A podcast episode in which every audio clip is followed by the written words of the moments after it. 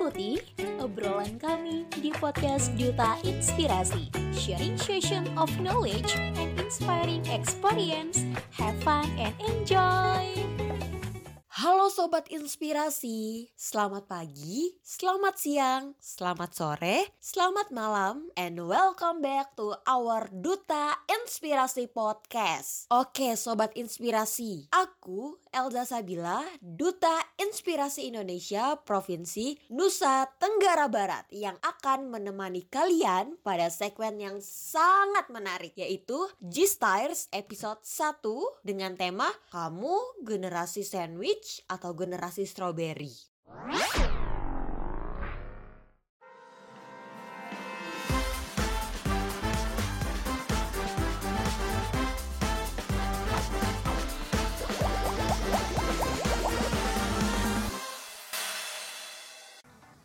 Oke sobat inspirasi, tanpa berlama-lama karena aku sudah kedatangan narasumber yang sangat luar biasa pada hari ini.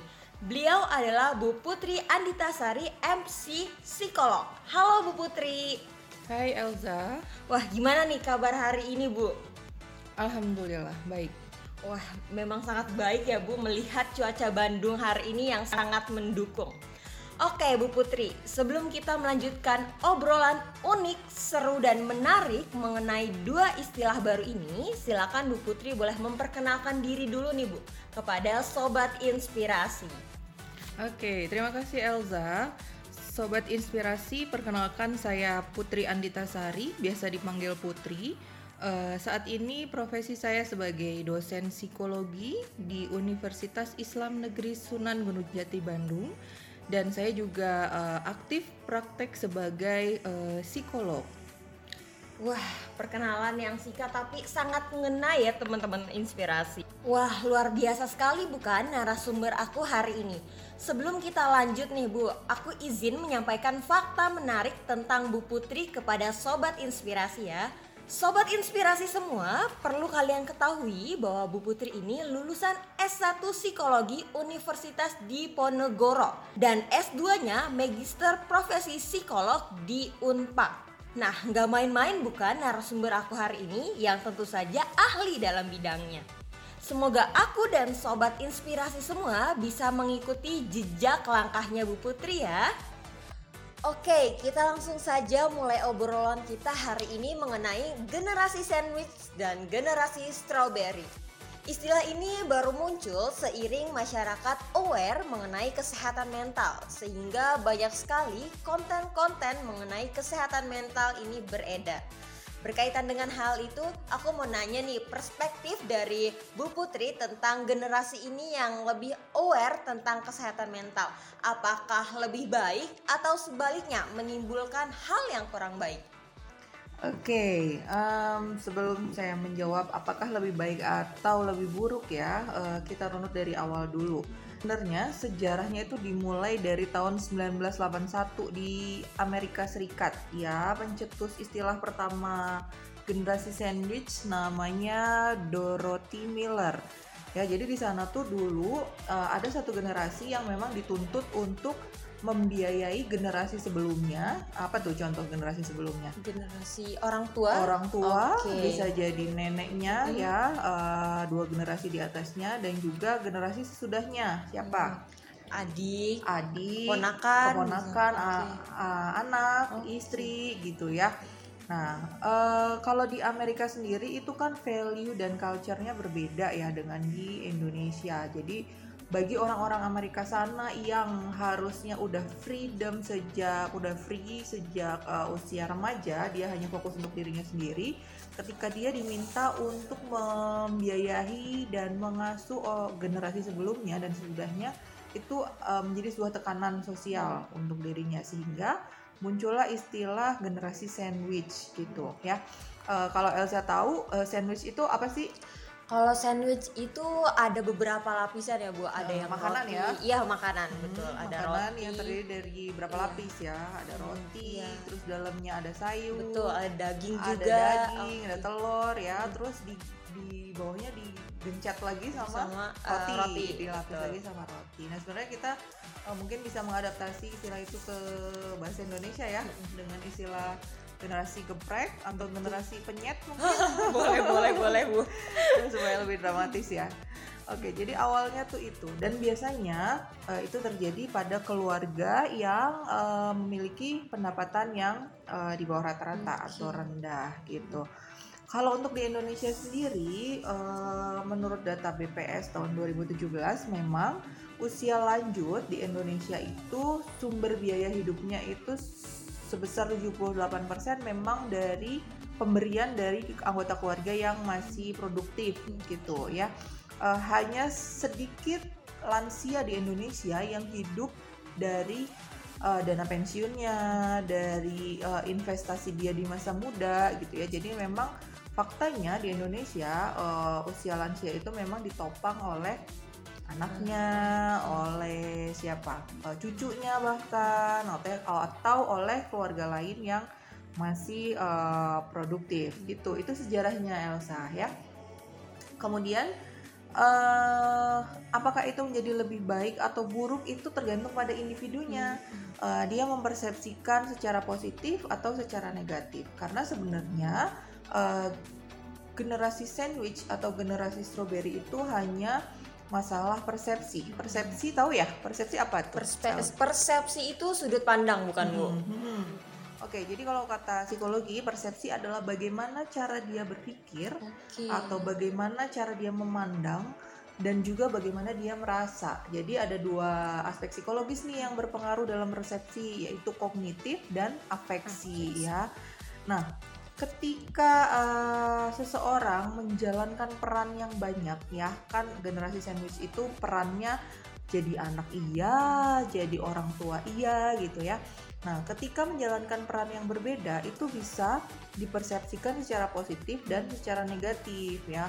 Nah uh, sampai akhirnya disebut generasi sandwich berarti orang tersebut memiliki persepsi yang negatif terhadap peran yang diembannya. Dia merasa bahwa peran-peran itu mengakibatkan konflik dalam dirinya. Dia jadi bingung nih. Pertama uh, time based konflik ya. Pertama dia jadi bingung mengatur waktu dulu atau mau ke anak istri dulu nih waktunya gitu ya apalagi buat orang-orang yang bekerja itu kan waktunya terbatas sekali biasanya betul, santai betul. cuman weekend ya iya betul nah kadang weekend pengen ngajak anak jalan-jalan tapi orang tuanya butuh untuk dianterin ke dokter misalnya atau butuh dianterin ke rumah sakit misalnya. Nah si generasi ini tuh jadi bingung jadi konflik nih mau yang mana dulu gitu ya. Itu yang membuat dia menjadi uh, tertekan jadi stres ya. Makanya generasi sandwich karena uh, katanya lebih mudah burn out lebih mudah stres lebih mudah sakit secara fisik ya karena itu dia konflik dalam dirinya konflik secara waktu. Yang kedua konflik hmm, tekanan ya dia tertekan. Mau ngurusin ayah ibunya dulu atau mau ngurusin anak istrinya dulu nih gitu ya. Terus konflik tentang finansial juga ya. Mau bayarin uh, asuransi orang tuanya dulu atau mau bayarin sekolah anaknya dulu nih atau istrinya gitu ya. Jadi banyak sekali konflik-konflik yang menurut dia um, membuat dia menjadi tertekan gitu ya. Itulah yang menyebabkan uh, kenapa generasi sandwich menjadi uh, terlihat lebih mudah stres, burnout gitu ya karena dia menganggap bahwa peran-perannya dia uh, jadi konflik gitu, persepsinya negatif terhadap peran-peran dia sendiri itu Elsa. Oke, berarti itu tergantung persepsi ya Bu. Hmm. Oke, nah berarti generasi sandwich ataupun strawberry ini generasi yang lemah ya Bu atau gimana nih menurut pendapat uh, Bu Putri sendiri? Hmm, Oke, okay. lemah atau enggaknya itu uh, tergantung sudut pandang lagi-lagi ya. Jadi tidak semua uh, generasi tersebut uh, lemah atau negatif okay. ya. Uh, ada banyak hal yang mempengaruhinya ya. Jadi tidak semuanya lemah, tapi tidak semuanya juga uh, kuat gitu ya. Tentang generasi strawberry sendiri ya Nah, sejarahnya tahu nggak Elsa? Apa tuh generasi strawberry? Hmm. Strawberry kan ma manis asam-asam gitu bukan bu? Iya benar okay. benar. Kenapa nggak buah yang lain ya? Hmm. Coba ada generasi mangga gitu. boleh boleh atau enggak generasi nangka oh. bisa ya? Kenapa okay. bu disebut generasi strawberry itu? Ya. Uh, generasi strawberry, buah strawberry itu kan kalau yang hmm, bagus itu ya kelihatan cantik gitu ya merah menarik gitu ya. Tapi begitu kita pegang kan lunak ya lunak terus ke kegencet dikit langsung uh, benyek, gitu ya, ya apa betul. rapuh gitu ya. Nah itu uh, kenapa generasi sekarang diasosiasikan sebagai generasi strawberry terlihat cantik di luar ya uh, karena anak sekarang anak-anak generasi strawberry itu kan secara penampilan oke okay ya uh, dia memperhatikan penampilan. Tapi secara mentalnya dia rapuh gitu. Okay. makanya disebut sama generasi strawberry. Uh, kalau Elza lihat di perkebunan stroberi itu perlakuan tanaman stroberi itu beda dengan eh, tanaman-tanaman yang lain. Untuk menghasilkan buah stroberi yang bagus dia uh, di, diberi perlakuan yang spesial diberi tutup uh, kalau Elsa lihat itu ya ada tutup plastik betul, betul. terus uh, pupuk-pupuknya juga yang paling bagus gitu ya. Nah itu untuk menghasilkan stroberi yang bagus. Nah asosiasinya apa di kehidupan generasi sekarang? Jadi generasi sekarang itu orang tuanya uh, sangat memberikan fasilitas yang maksimal ya kemudian uh, pemanjaan yang melebihi batas gitu ya karena orang tuanya mengharapkan anaknya itu uh, cantik seperti stroberi. Makanya dikasih pola asuh yang begitu uh, spesial gitu ya. Tapi akhirnya pola asuh yang uh, sangat dispesialkan itu malah membuat anak menjadi uh, rapuh kalau menurut teori generasi stroberi itu sendiri. Makanya disebut generasi stroberi ya. Tapi sebenarnya generasi strawberry adalah generasi yang tidak selamanya uh, negatif. Kan katanya generasi strawberry itu uh, mudah rapuh ya, hmm, kemudian betul, betul. apa namanya gampang sakit hati. Hmm. Uh, pokoknya yang jelek-jelek lah. Iya, Padahal sebenarnya uh, kalau kata bukunya Renald Kasali, generasi strawberry adalah justru generasi yang paling kreatif sebenarnya. Okay. Karena dia adaptasi terhadap teknologinya uh, cepat gitu ya. Sekarang kan zaman udah maju ya Elsa ya. Maju Jadi, banget, Bu. Uh, teknologi makin canggih dan ini sangat membantu generasi sebelumnya gitu. Hmm. Oke, okay, yang aku tangkap bahwa fasilitas yang maksimal dan pola asuh yang spesial tuh belum tentu ya Bu berdampak baik kepada anak tersebut. Hmm. Terus uh, generasi strawberry ini jangan selalu di berpikir negatif lah gitu, hmm. stigma negatif lah untuk generasi strawberry hmm. karena mereka juga ada sisi positifnya yang tadi Bu Putri bilang ada kreatifnya mereka juga canggih dalam menjalankan teknologi ya Bu. Mm -hmm. Oke, okay, saya tambahin ya Elsa. Boleh jadi, boleh Bu. Tidak hanya kreatif, jadi anak-anak uh, generasi strawberry ini justru malah lebih toleran dibandingkan dengan generasi sebelumnya. Karena itu tadi ya, dengan adanya kemajuan teknologi uh, sebenarnya dia bisa banyak mengakses informasi gitu ya sebenarnya dia lebih toleran uh, generasi yang uh, strawberry ini dan juga dia uh, adalah generasi yang paling aware terhadap apa coba terhadap kesehatan, kesehatan mental, mental. ya dibandingkan dengan uh, generasi sebelumnya. Hanya saja kadang generasi uh, strawberry ini me, apa ya uh, membuat keawarennya terhadap kesehatan mental itu jadi sebuah alasan gitu. Misalnya uh, dia jadi terlihat lemah karena uh, wah ini kayaknya terlalu berat nih buat aku perlu buru-buru self healing gitu iya, ya betul, jadi betul. justru malah uh, membuat uh, persepsi mereka tentang kesehatan mental itu jadi berlebihan gitu memang bagus self love gitu ya hmm. tapi bukan akhirnya dijadikan alasan bahwa kita nggak boleh berjuang atau berupaya keras untuk uh, mendapatkan sesuatu gitu ya. Nah itulah yang menyebabkan stigma negatif juga uh, terhadap generasi strawberry sekarang gitu ya. Jadi intinya self love itu perlu uh, dibutuhkan untuk kesehatan mental kita tapi tidak boleh berlebihan hmm, gitu. Gitu, sobat inspirasi. Semua yang berlebihan itu tuh kurang baik. Aku setuju banget dari perkataan Bu Putri ini. Nah, Bu, apa sih faktor penyebab dipandangnya negatif dua generasi ini gitu? Hmm. Siapa yang melabeling apa generasi strawberry dan generasi sandwich ini? Oke, okay. jadi sebenarnya uh, kalau generasi strawberry itu kan awalnya uh, dari ini ya Tionghoa dulu okay. di bukunya Renald Kasali itu bilang Uh, dulu awalnya tuh dari uh, Tionghoa atau di Taiwan itu ya yang menyebutkan bahwa anak-anak kelahiran tahun 90 itu uh, mudah mengkerut seperti hmm. stroberi ya. Artinya uh, dia gampang hancur, gampang apa namanya gampang uh, rapuh, gampang sakit hati, mudah nyerah gitu ya. Tapi sebetulnya uh, ini tuh adalah stigma dari generasi sebelumnya. Oke. Okay. Padahal tidak semua orang seperti itu. Betul, ya betul, tidak betul. semua orang seperti itu. Jadi ini tantangan sebenarnya bagi generasi sekarang supaya stigma itu hilang. Hmm. jadi buktikan pada generasi sebelumnya bahwa generasi kalian itu bukan generasi yang uh, seperti yang dikatakan oleh generasi sebelumnya. Karena sebenarnya nggak ada perlombaan antar generasi itu ya. Nggak ada perlombaan. Bahkan harusnya saling mendukung, mendukung ya, ya betul, menopang betul. gitu. Yang tua menopang yang muda, muda yang muda juga menghargai yang tua, uh, tua gitu ya. Jadi sebenarnya uh, stigma itu datangnya dari uh, generasi sebelumnya itu Elsa. Oke, stigma itu dari generasi sebelumnya. Baik, hmm. Bu. Oke. Perlunya berapa menit sih? Uh, 15 menit, 15 menit. Pokoknya nggak lebih dari 30 menit. Oh soalnya orang-orang bakal bosen ya. okay. berarti sekarang lanjut ke yang self diagnosis ya bu ada lagi yang jelasin so, self diagnosis okay. terus langsung apa terus apa namanya uh, merubah persepsi ha. dua lagi itu ya iya habis itu selesai oke okay.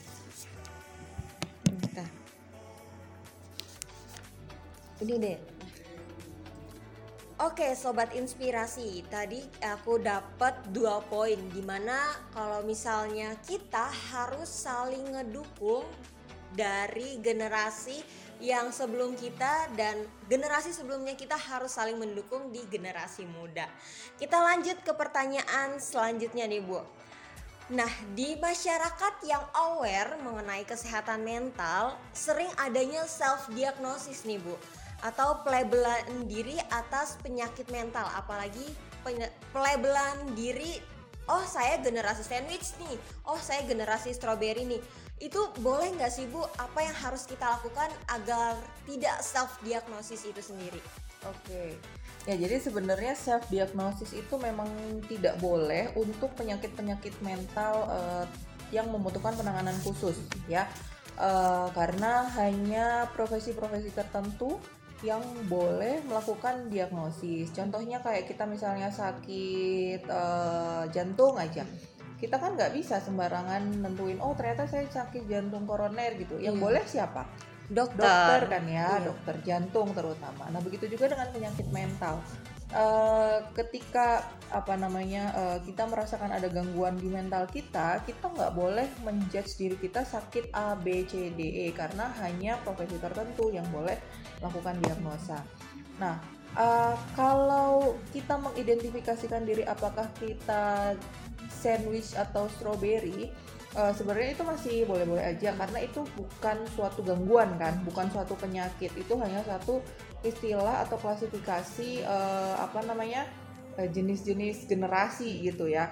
Nah, uh, kita boleh uh, baca sumber-sumber literasi gitu ya. Apa aja karakteristik generasi sandwich apa aja generasi, eh, karakteristik generasi strawberry. Kemudian kita mengidentifikasikan diri. Oh sepertinya saya uh, masuk nih ke ciri-ciri uh, karakteristik sandwich atau strawberry itu masih boleh. Karena itu belum termasuk uh, gangguan ya. Kalau gangguan mental itu memang harus oleh profesi Nah, ketika kita sudah uh, mengidentifikasikan diri uh, masuk ke generasi yang mana, itu tujuannya sebenarnya utamanya adalah untuk uh, introspeksi diri. Itu masih boleh sebenarnya karena itu bukan gangguan, ya.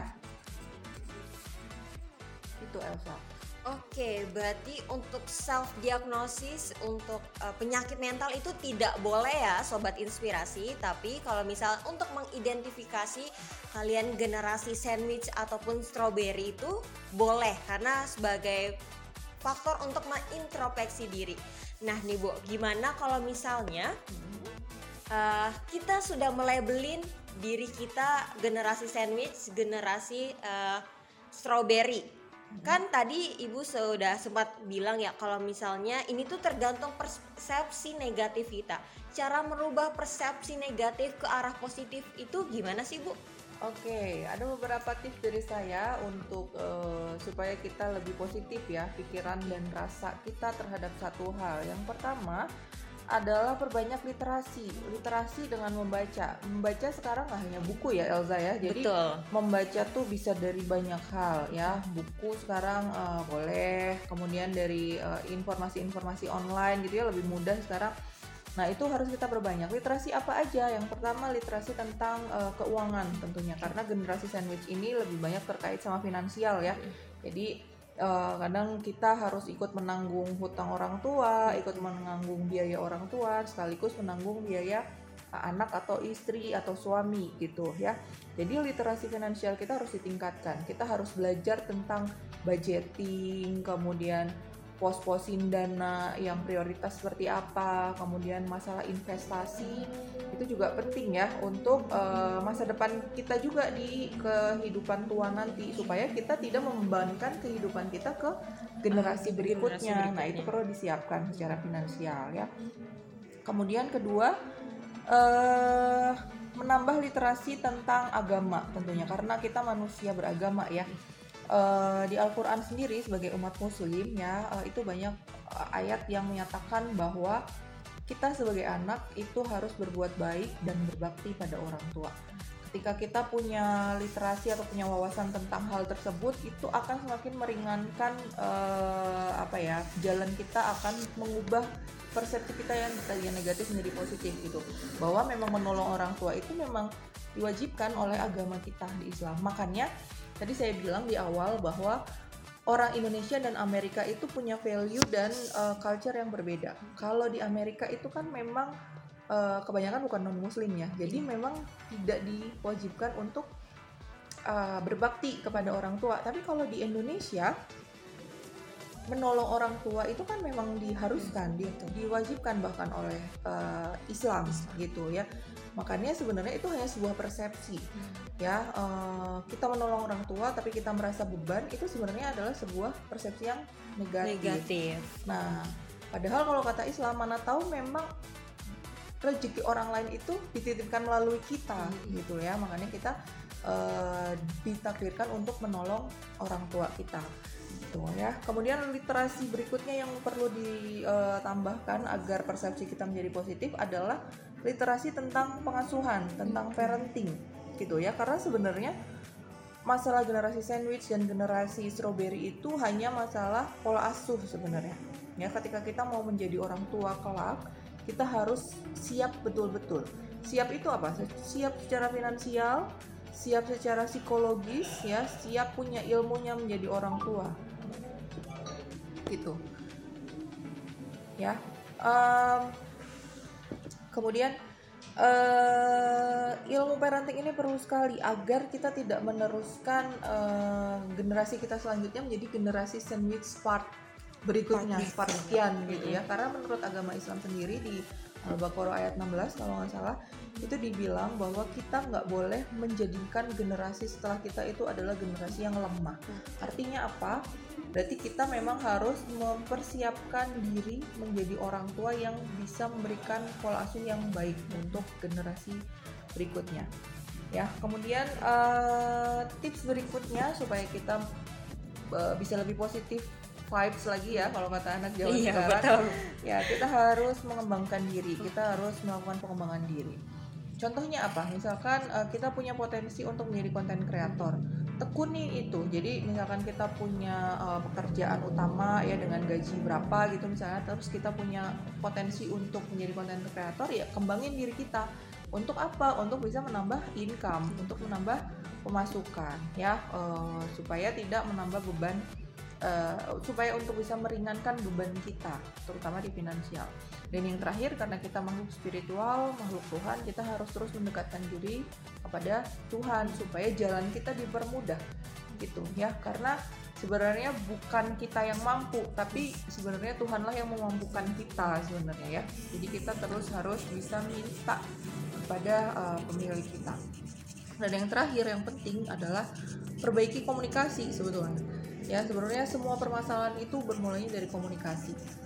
Ya, uh, ketika kita menjadi generasi sandwich, perbaiki komunikasi uh, dengan generasi sebelum kita dan uh, generasi setelah kita. Ya, uh, kayak kita lagi naik pesawat nih ada turbulensi siapa sih yang harus kita tolong sebenarnya uh, diri kita sendiri dulu ya bu diri kita sendiri okay. dulu kan nah ketika kita mau membantu generasi sebelum kita dan menopang generasi sudah kita sebenarnya kita harus menyelamatkan diri kita sendiri dulu ya nah itu yang perlu dikomunikasikan kepada orang-orang itu ya Oke, saya akan membantu menafkahi orang tua, saya akan menafkahi anak istri, tapi nomor satu saya harus menafkahi diri saya sendiri dulu, gitu. Jadi generasi-generasi sebelum dan sesudah kita itu paham bahwa kita juga punya kebutuhan. Nah, komunikasi itu penting. Jangan sampai uh, generasi tersebut itu menganggap bahwa uh, apa kamu tidak punya kebutuhan gitu, ya.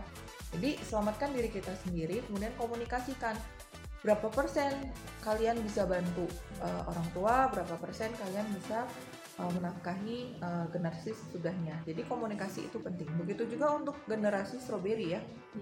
Komunikasi antara anak dengan orang tua itu penting sekali. Jadi uh, supaya apa? Supaya anak-anak itu punya pengelolaan emosi yang bagus, ya. Uh, kemudian anak-anak bisa menyampaikan apa ekspektasinya terhadap kehidupan dia sendiri gitu ya jadi uh, komunikasi itu penting untuk uh, diperbaiki supaya lebih efektif itu mungkin uh, tipsnya dari saya Oke, itu sobat inspirasi. Bagaimana mengubah persepsi negatif kita mengenai generasi sandwich maupun generasi strawberry. Ada beberapa poin yang aku tangkap nih dari pembicaraan yang luar biasa ini. Yang pertama, kita harus banyak literasi dari buku ataupun dari buku-buku agama. Terus yang kedua ada literasi tentang keuangan ataupun finansial. Yang ketiga, kita harus tahu nih bagaimana pengasuhan dan parenting karena sobat inspirasi pasti di masa depan akan menjadi orang tua. Dan selanjutnya ada pengembangan diri dan potensi agar income kita bertambah. Dan yang terakhir itu adalah perbaiki komunikasi ya Bu untuk generasi sebelumnya dan generasi sesudah kita agar tidak terjadinya miskomunikasi. Oke. Untuk sobat inspirasi di seluruh belahan dunia serta pendengar setiap podcast Duta Inspirasi. Jangan lupa untuk dengarkan selalu podcast dari Duta Inspirasi Podcast karena kami akan menyajikan podcast dengan segmen, tema, episode, dan narasumber-narasumber yang luar biasa. Aku, Elza Sabila, pamit undur diri dan sampai jumpa. Duta Inspirasi Podcast bergerak terinspirasi berdampak menginspirasi.